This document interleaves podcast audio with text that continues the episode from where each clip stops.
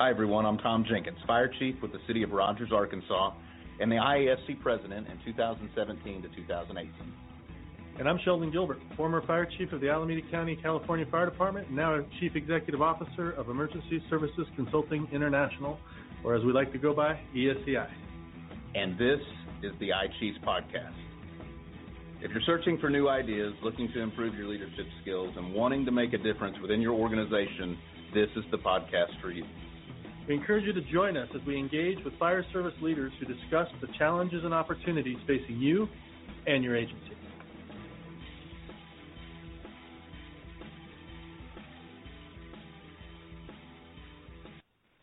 Welcome to another episode of the iChiefs podcast series. Today we vis- visit a topic that, uh, when you look at the KnowledgeNet forums on the IAFC website, or you go to conferences, it's a it's a topic that you hear regularly, and I think uh, to a lot of fire chiefs, especially those fire chiefs that are um, leading departments that do transport ambulance service it's it's a difficult one to sometimes get your arms around, and that is this concept of mobile integrated health and community paramedicine. And if there's anything I've learned in my travels and my time visiting with fire chiefs and colleagues across the country, it's that whatever that term means to you is likely different or is slightly altered in other communities because it has to do with with addressing the need and the risk and the problems in certain localities, and so it just makes sense that uh, while uh, while you may be familiar with your own system or, or somebody else's system, if you've only seen one system, then you've just only seen one system.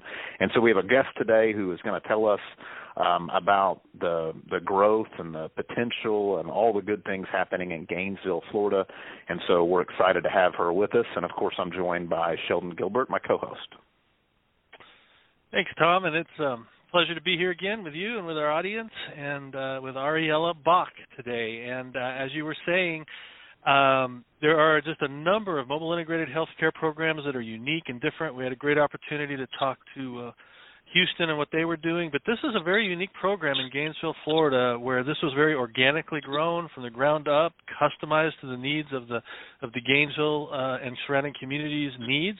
Um, and Ariella, uh, from the beginning, uh, has been um, really the, the, the catalyst behind much of this development. She is a uh, um, she has holds a master's degree in health administration. She's a basic EMT, national registered, and she's the program director for Gainesville Fire Rescue's Community Resource Paramedicine Program. She she it's unique that she launched this program as a student at the University of Florida six years ago um, and she designed the interventions and deployed uh, that with patients while, while completing her bachelor's degree in public health. So she has since put together this community paramedicine team and defined the role of community paramedicine in, in Gainesville, Florida. And she continues to work to redefine the paradigm of EMS and the pertinent role of paramedics uh, and and what they call community resource. Uh, um, EMTs in the in the uh, in the community. So we're uh, honored to have you with us today, Ariella thank you for joining us. And uh, maybe you can just tell us from your perspective about the Gainesville Fire Department's community paramedic or mobile integrated healthcare program. Awesome. Yeah, I would be honored to. And thank you so much for having me. It's it's a pleasure to be speaking with you today. Um, like you said, I came to Gainesville Fire Rescue about six years ago uh, while being a student at the University of Florida. And at the time, I was pursuing a nursing degree uh, except that wasn't really working out in my favor. And that's really where I found my passion and love for EMS. So I was working in a you know boots on the ground fashion uh, on a transport unit called a, a critical care unit, uh, doing a lot of interfacility work, running 911s, and seeing firsthand how fragmented and broken the system was. You know, I saw our high utilizer patients cycling back and forth from uh, EMS, a hospital, and not being able to access the care that they needed. And that's when I knocked on the door of Gainesville Fire Rescue. It took a couple times for them to take me as a volunteer because there really was no volunteer based services there. Um, and they asked me, you know, are you a firefighter? Which I responded, no, I have no fire training and they said, "Well, you know, what are you doing here? We don't really have any use for you." And finally, uh, Chief Hillhouse, the chief of training at the time, said, "Figure out what this community paramedicine stuff is."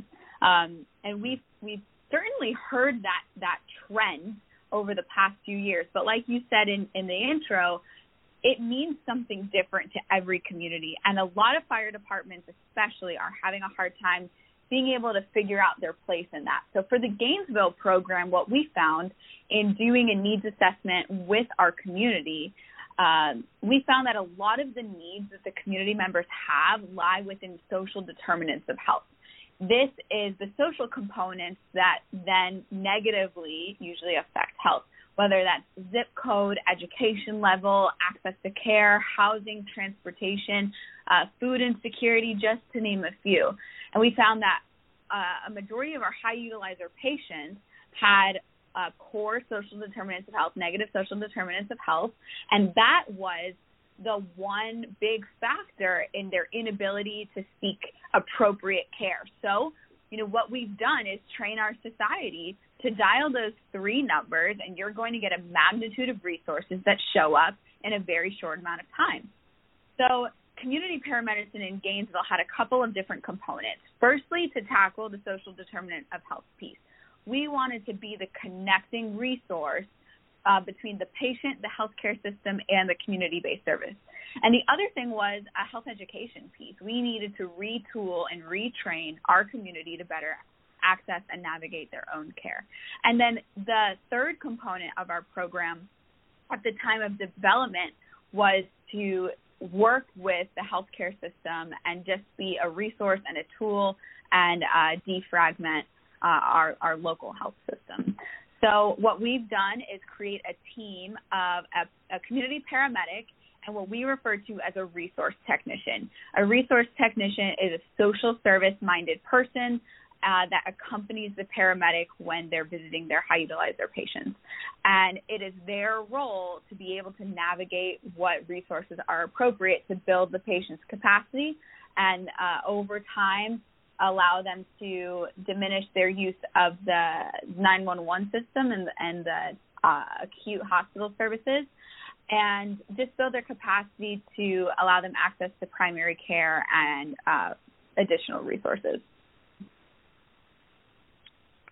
Okay, I think I have two questions, Sheldon. So I'm going to cheat uh, for our normal format um, because you said a couple of things that just really strike me. Number one is that your your non-fire service, non-EMS um, pedigree, you know, uh, at least you know the trajectory you were on with your career, and as a fire chief and uh, I think a lot of my colleagues would say the same thing. The first question I have is, you know, your roles and responsibilities when you developed and established the program at first. It almost it sounded, and I don't remember if, and I, I may be gleaning this from one of our initial conversation, um, but it kind of sounded like they just tossed you the keys and told you to learn how to drive the car almost. That you really had to develop a lot of this on your own and and and certainly your roles and responsibilities and your skill set that made you successful then that's evolved because now you're operating that system you're you're measuring data improving measuring improving.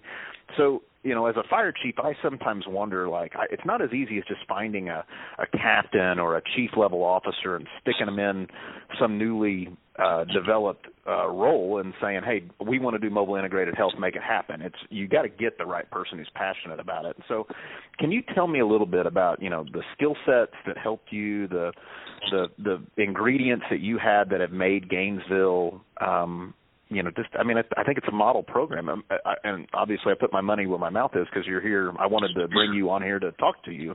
So tell us about your roles and responsibilities, and then I have one other question uh, before we continue.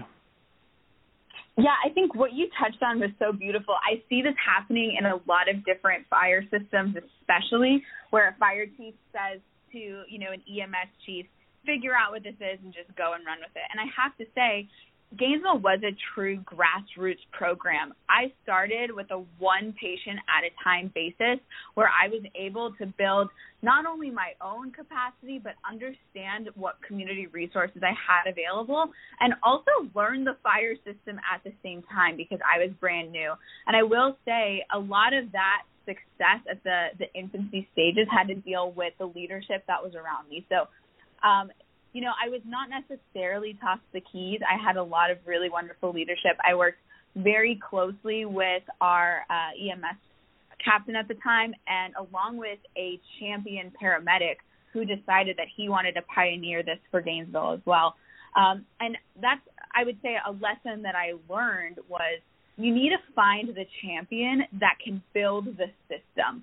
But that champion might not be one of your captains in leadership. It might need to be something that you find within your department and then build that person's capacity within your leadership team. Um, and that was certainly my experience. You know, I was given the resources. Uh, I had access to people in the department. I had access to safety tools like a radio.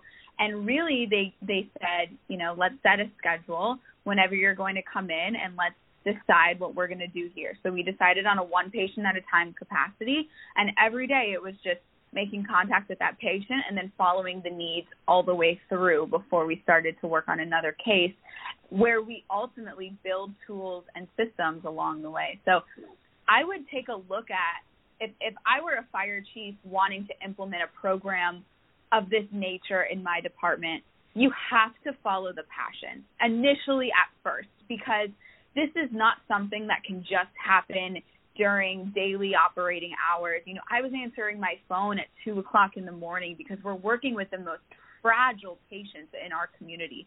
So we needed to make sure that it was working, and we needed a, a champion who was going to, you know, put bear the weight of the program on on it was my shoulders at the time. So, you know, go around the department and look for who is interested in something like this. You need buy-in from the department first and foremost. And then, you know, you bring the the rest of the leadership team in on what's going on and you know, give them some operating protocols and you can see what organically grows. That's what I would say that um, my recommendation would be. As far as my roles and responsibilities, that certainly evolved over the years. You know, I went from starting and running one program So now under the umbrella of community paramedicine, we have about four uh, four programs that are up and running between chronic disease management, uh, community health, uh, addiction-based recovery, and things of that nature. So um, my roles have evolved. I would say first and foremost, I'm leading a team of about uh, over 15 people, and the community paramedicine team is only going to be as successful as uh, however I, I tool those people. So I make sure that my staff is heard, that they have all of their needs met, that they have you know computers and uniforms and um, things of that nature. I staff the program, so I'm responsible for all of the training of our paramedics. Our paramedics come to us based on an overtime status. Uh, so we know for any given week we are scheduling patient visits two to three times a week. We're doing right now. We're in the midst of our COVID-19 vaccines for homebound our homebound population, so we're scheduling for that as well as like our uh, planning for our flu vaccines. So I'm I'm scheduling and making sure my staff has their resources. Um, like you said, data mining. I'm constantly looking at data. Uh, how many patients are we serving? How many citizens have we touched this year? How many people have we enrolled? How many resources have we paired? Uh, and then I think, you know, really looking at data to lead the program. So before we go ahead and just decide that we want to launch a recovery based program to help people in addiction, let's look at the data. Let's look at our 911 calls. Are we are we responding to more overdose related uh, incidents, things of that nature. So a lot of data mining. Um, and then I would say a core piece of my job is innovation. So the the reason that we are so successful and housed under the fire department so beautifully is because we're a nimble system. And you know, I have to have a pulse on the needs of the community so that we can adjust and adapt our um, our methods for response. And that was really key during times of COVID when we had to respond and react right away to what the, the changing needs of the community are. Um, so I would say those are the big responsibilities that I have. Okay, I love that. That is that's the kind of feedback that fire chiefs need to hear. You're spot on. And uh, I want to I want to reiterate a couple of points that I think my colleagues need to hear because I need to because I need to hear them too and one was that you said you have to follow the passion that you can't getting a full-time employee to to do it and make it their job doesn't mean it's going to be successful. You have to find somebody that that cares and you have to find somebody that gives a crap about it and and that's clear in my conversations with you that you're one of those people. I think the other the other thing besides passion that's a key ingredient is I love that you said a nimble system that you have to have a system that can course correct that is um, you know obviously big enough to make an impact but but dynamic enough and maneuverable enough that you can you can address the ever changing needs of the community. And both of those are wonderful um, wonderful assessments on why you've been successful. Uh, my second question my follow up and and then I want to I want to get back to the conversation is you use you you have this um, resource tech. And I've heard of uh, I've heard of social workers being paired with paramedics for programs like this, but you you definitely decided that while social work was a component, it's an ingredient to the problems you're trying to address. You've opted not to do that. You've definitely opted to do something else. You called them resource techs. Can you expand a little bit on on why you chose that methodology. What what kinds of people are these? I mean, so if, if I like that idea as a fire chief, how do how do I add resource techs to to my menu of things I offer my community? How does that work? So can you kind of walk us through that a little bit? Sure, and I wish I had like a a really fancy answer that I could tell you that. Well, looking at the data, we decided. But honestly, it was just a matter of analyzing our resources. And when I was starting the program six years ago, you know, I certainly was not qualified as a as a social worker, but I knew how to hustle and grind.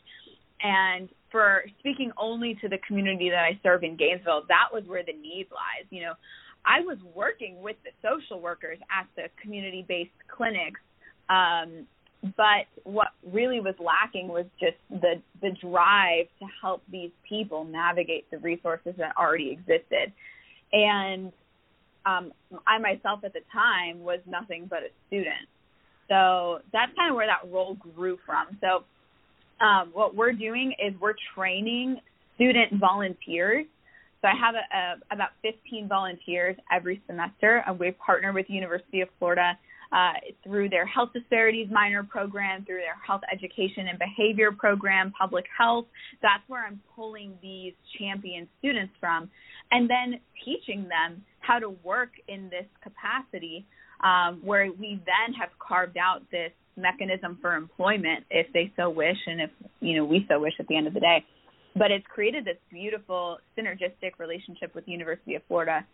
We're able to employ their students uh, eventually. And we've done so uh, let's see five times now. So we've employed five of their students to fill these uh, resource technician roles um, and like I said, it, it just came from a place of uh, not having resources. So at the time, the program was unfunded, and that's what we had. So we called them a resource technician, and we just trained them to to fill that need. That is a phenomenal approach, and and um, I would I would only say that I would never refer as just a student. You you are a highly motivated, passionate professional that leveraged your education with your deliverables, and that is uh, something to be commended, and and I think something that we can all learn from, and and really engage these individuals coming up who have a passion for what you're doing. Um, you mentioned that you you uh, you you mine the data to kind of get to where you are as it relates to what you're offering. And I really like the fact that you emphasize the need to be nimble to move where the data takes you. So, can you share with us a couple things? One, what are a couple, two or three top priorities that you got through mining the data? Two, what kind of data are you collecting to do that? And then, and then the part B of that would be, uh, are you looking at just a performance or outcomes or both? So those would be the questions I have as it relates to what you're what you're addressing. Sure. So as far as specific examples of um, you know needs that we found through looking at the data, I think the direction that we initially received from leadership in the city was figure out the high utilizer problem. Everyone in the healthcare system nationwide is trying to figure out, you know, how do we diminish utilization from the highest of utilizers. And what the data showed us was once someone actually gets to that status where they're calling 911, you know, more than one time per week, or whatever it is for for your version of what a high utilizer is. It's defined differently in every community. Um, there, I don't want to say a lost cause, but you're going to be throwing a lot more resources at that person versus someone who you can catch just starting to ramp up their utilization.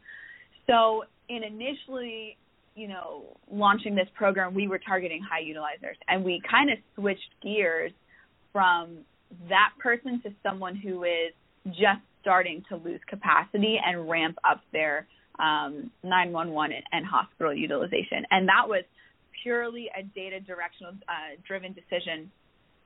Uh, so that was one really good example. The other example I can think of is when we started working with the high utilizer population, like I said, it, it was throwing a ton of resources at a, a very fragile patient population. And what we what the feedback I got from the doctors in the in the healthcare system was this person's just non-compliant. They're non-compliant. I heard that labeled all the time. And at one point, I was working with this one woman in her mid 40s with a uh, she had a diagnosis of gastroparesis, and I was so frustrated. I mean, just when I thought I was getting somewhere with her case, a door would come up and and I had hit another endpoint. And I just remember coming back to the headquarters so frustrated to where my fire chief, well, I was venting to him one uh one day. It was my sorry, my EMS captain at the time. He said, "You need to document this." And we went through this woman's whole case, and what we found was it it wasn't her being non-compliant; it was the system not being able to serve her. Um, and this was a, a good example that we kind of found in action. I wasn't looking for the data; I just tracked it as I was going through and and, and helping her. Um, we, in the end, were able to reduce utilization by 70%. But the wow. entire time that I was navigating this case. It was constantly navigating, you know, the doctor sending the prescription to the wrong mm-hmm. place and the transportation van not showing up and you know her getting switched from one clinic to another without actually telling the patient and you know things that really the patient had no control of uh, but right. she was constantly labeled as this non-compliant person, and it was a big slap in the face to us and honestly to the healthcare system as a whole. We we since developed a timeline of what this person's experience was like in our community paramedicine program, and now I've gone over. Uh, you know, to our our local hospitals. I've gone to different conferences and presented that case study to hopefully open people's eyes um, as to the the problems that we have in our own healthcare system, but also to realize that it's not always the patient's fault, which I think people are so quickly right. uh, placing blame on. That's excellent. Um, and then as far as what kind of data we're looking at, uh, it really depends right now. Like I said, we have a, a couple of different programs, but the data that I look at most often is, you know, obviously basic demographics, zip code, age, uh, gender. We're constantly looking at uh, their needs. So where where are the biggest needs in our community? Is it with housing? Is it with mental health? And as you can imagine, those are shifting. Uh, we're constantly looking at our ability to be able to match those needs to resources. We're looking at how many of our paramedic uh, firefighters are actually interested in being a part of this program, how many of them complete the training. Uh, we're looking at a, definitely a cost component to the cost of care versus, uh, you know, with or without getting this type of intervention. We've done a couple of um, uh, randomized trials of folks in our healthcare system who are, are able to receive the, the community paramedicine intervention versus those who don't. Uh, we look at 911 data, we look at primary care data, and I think that's been the most interesting to look at initially you know, when when speaking to the CEO of the hospital, we got uh, the feedback of, well, I need data, I need numbers, I'm a numbers guy. Well, that's all great and all, but we found that there was some data that really wasn't being tracked by our healthcare system at all, and that was compliance. So we started keeping track of how many patients prior to utilizing CR, our, our community paramedicine program, we, we call CRP, our community resource paramedicine, how many patients before using CRP were missing uh, doctor's appointments versus how many do they miss now? And, and we call that compliance. Uh, so we track uh, that, and really that's a number that shows us that this is not just a band aid solution. By connecting them with a primary care physician or their medical home, we're then building a relationship that will sustain the rest of that patient's life. And we've increased primary care compliance by 22%. So we're really wow. proud of that number. Yeah, you should be. That's good stuff. And, and yeah, then outcomes, I mean, this is... we're definitely tracking as well. So give us, I mean, uh, uh, this listening to you and talk about, especially when you have an opportunity to not just create a program but run it and then allow it to evolve, which is a cool story, and really over a pretty short amount of time. Um, there's no. This is fascinating to me. So one of the things I'd like to challenge you to do um, is you, this is the kind of information that we'd love to have at our annual conference, and I hope somebody from the program planning committee is listening to this podcast. But you really should consider um, you know, sharing this with fire chiefs because I think that uh, more in depth and some audio visual with this story would be powerful. But knowing that we have we're coming close to our allotted time, I was I was wondering if you wouldn't mind if what are some if you had to think think of just a couple of key takeaways that if you have a fire chief who's listening to this podcast and it's got their attention because we all have people that are frequent flyers, we all have people that um we all have communities rather that have underserved populations and and you know increasing demands on EMS because people like you say have grown accustomed to dialing 911 to solve basically every ailment they have what are some key takeaways that if that fire chief, uh, you know, if, if the problems you described that you encountered in Gainesville resonate with them, what are some key takeaways that you would offer if they're interested in developing a program like you had? Yeah, good question. I would say first and foremost, recognize that you will not be able to solve the world's problems by yourself. So finding key partners will be will mean the difference in success and failure. Um, you know who in your your area, your city, your county, who is getting things done. And I think some of the stuff that I found out was it was the unlikely champions. Some of these champions were the secretaries at the doctor's office who were, you know, basically sneaking patients in uh, to be seen.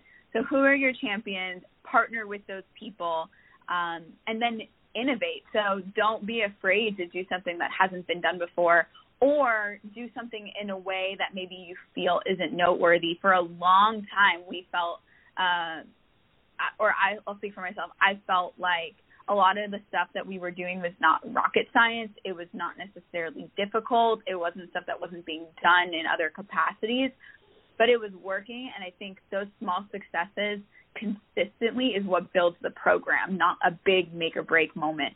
So you don't have to design a fancy program. You just need to work with people one at a time. And over time, that will evolve. Uh, so that would be my number two. And I would say, you know, go beyond the traditional EMS fire structure.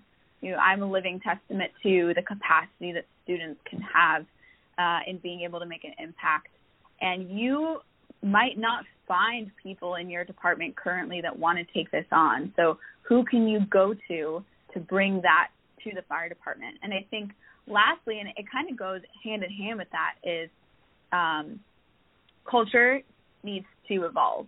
So firstly, you know, Gainesville Fire Rescue is is a traditional fire EMS based uh, department and I can tell you, as a 19 year old, standing up at a paramedic in service, telling them that, you know, we're now doing community paramedicine, I was pretty much laughed out of the room at some point.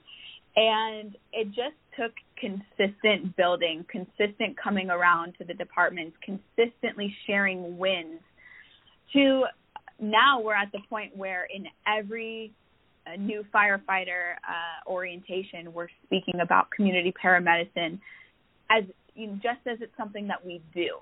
It's now embedded in our culture, and that took quite a while. So um, don't let that be something that deters you.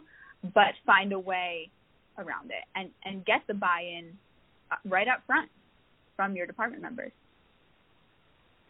Well, so many of your points I think transcend this this topic and apply to others. But uh, it's been fantastic to get you get to know you, and I certainly appreciate you spending some time with Sheldon and I today recording this podcast because I know um, that it's a hot topic for fire chiefs and it's one that there, you know there's not a chapter in the essentials manual when you're going through the fire academy or there's not a, a day in the EFO curriculum that you talk about these things specifically. You have to learn from your peers, and to see a, a city like Gainesville go through it and and um, the kind of success that they've had, um, it, it it it kind of charges my battery, so to speak. So we've been listening to. Ariella Bak. She's the program director for the Gainesville Fire and Rescue in Gainesville, Florida about community paramedicine, their community resource paramedicine program there, and the lessons learned and the successes they've had. Thank you for joining us for this episode of the iCHIEFS podcast. We'll catch you next time. Thank you for joining us for this iChiefs podcast. You can find us on Apple Podcasts, Google Play Music, or Spotify, where you can subscribe and be sure to never miss a show. If you found value in this show, we'd appreciate you rating us on iTunes, or you could simply tell a friend about the show. That would help us out too. Thanks for listening, and we'll see you all next month.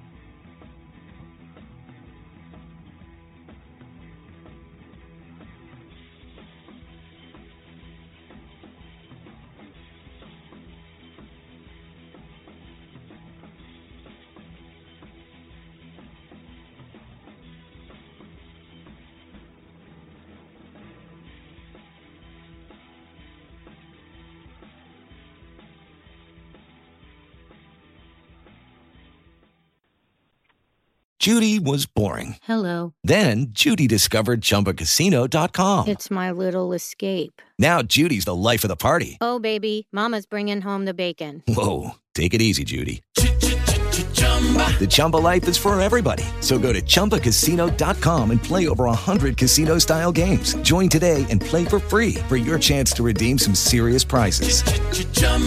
ChumbaCasino.com.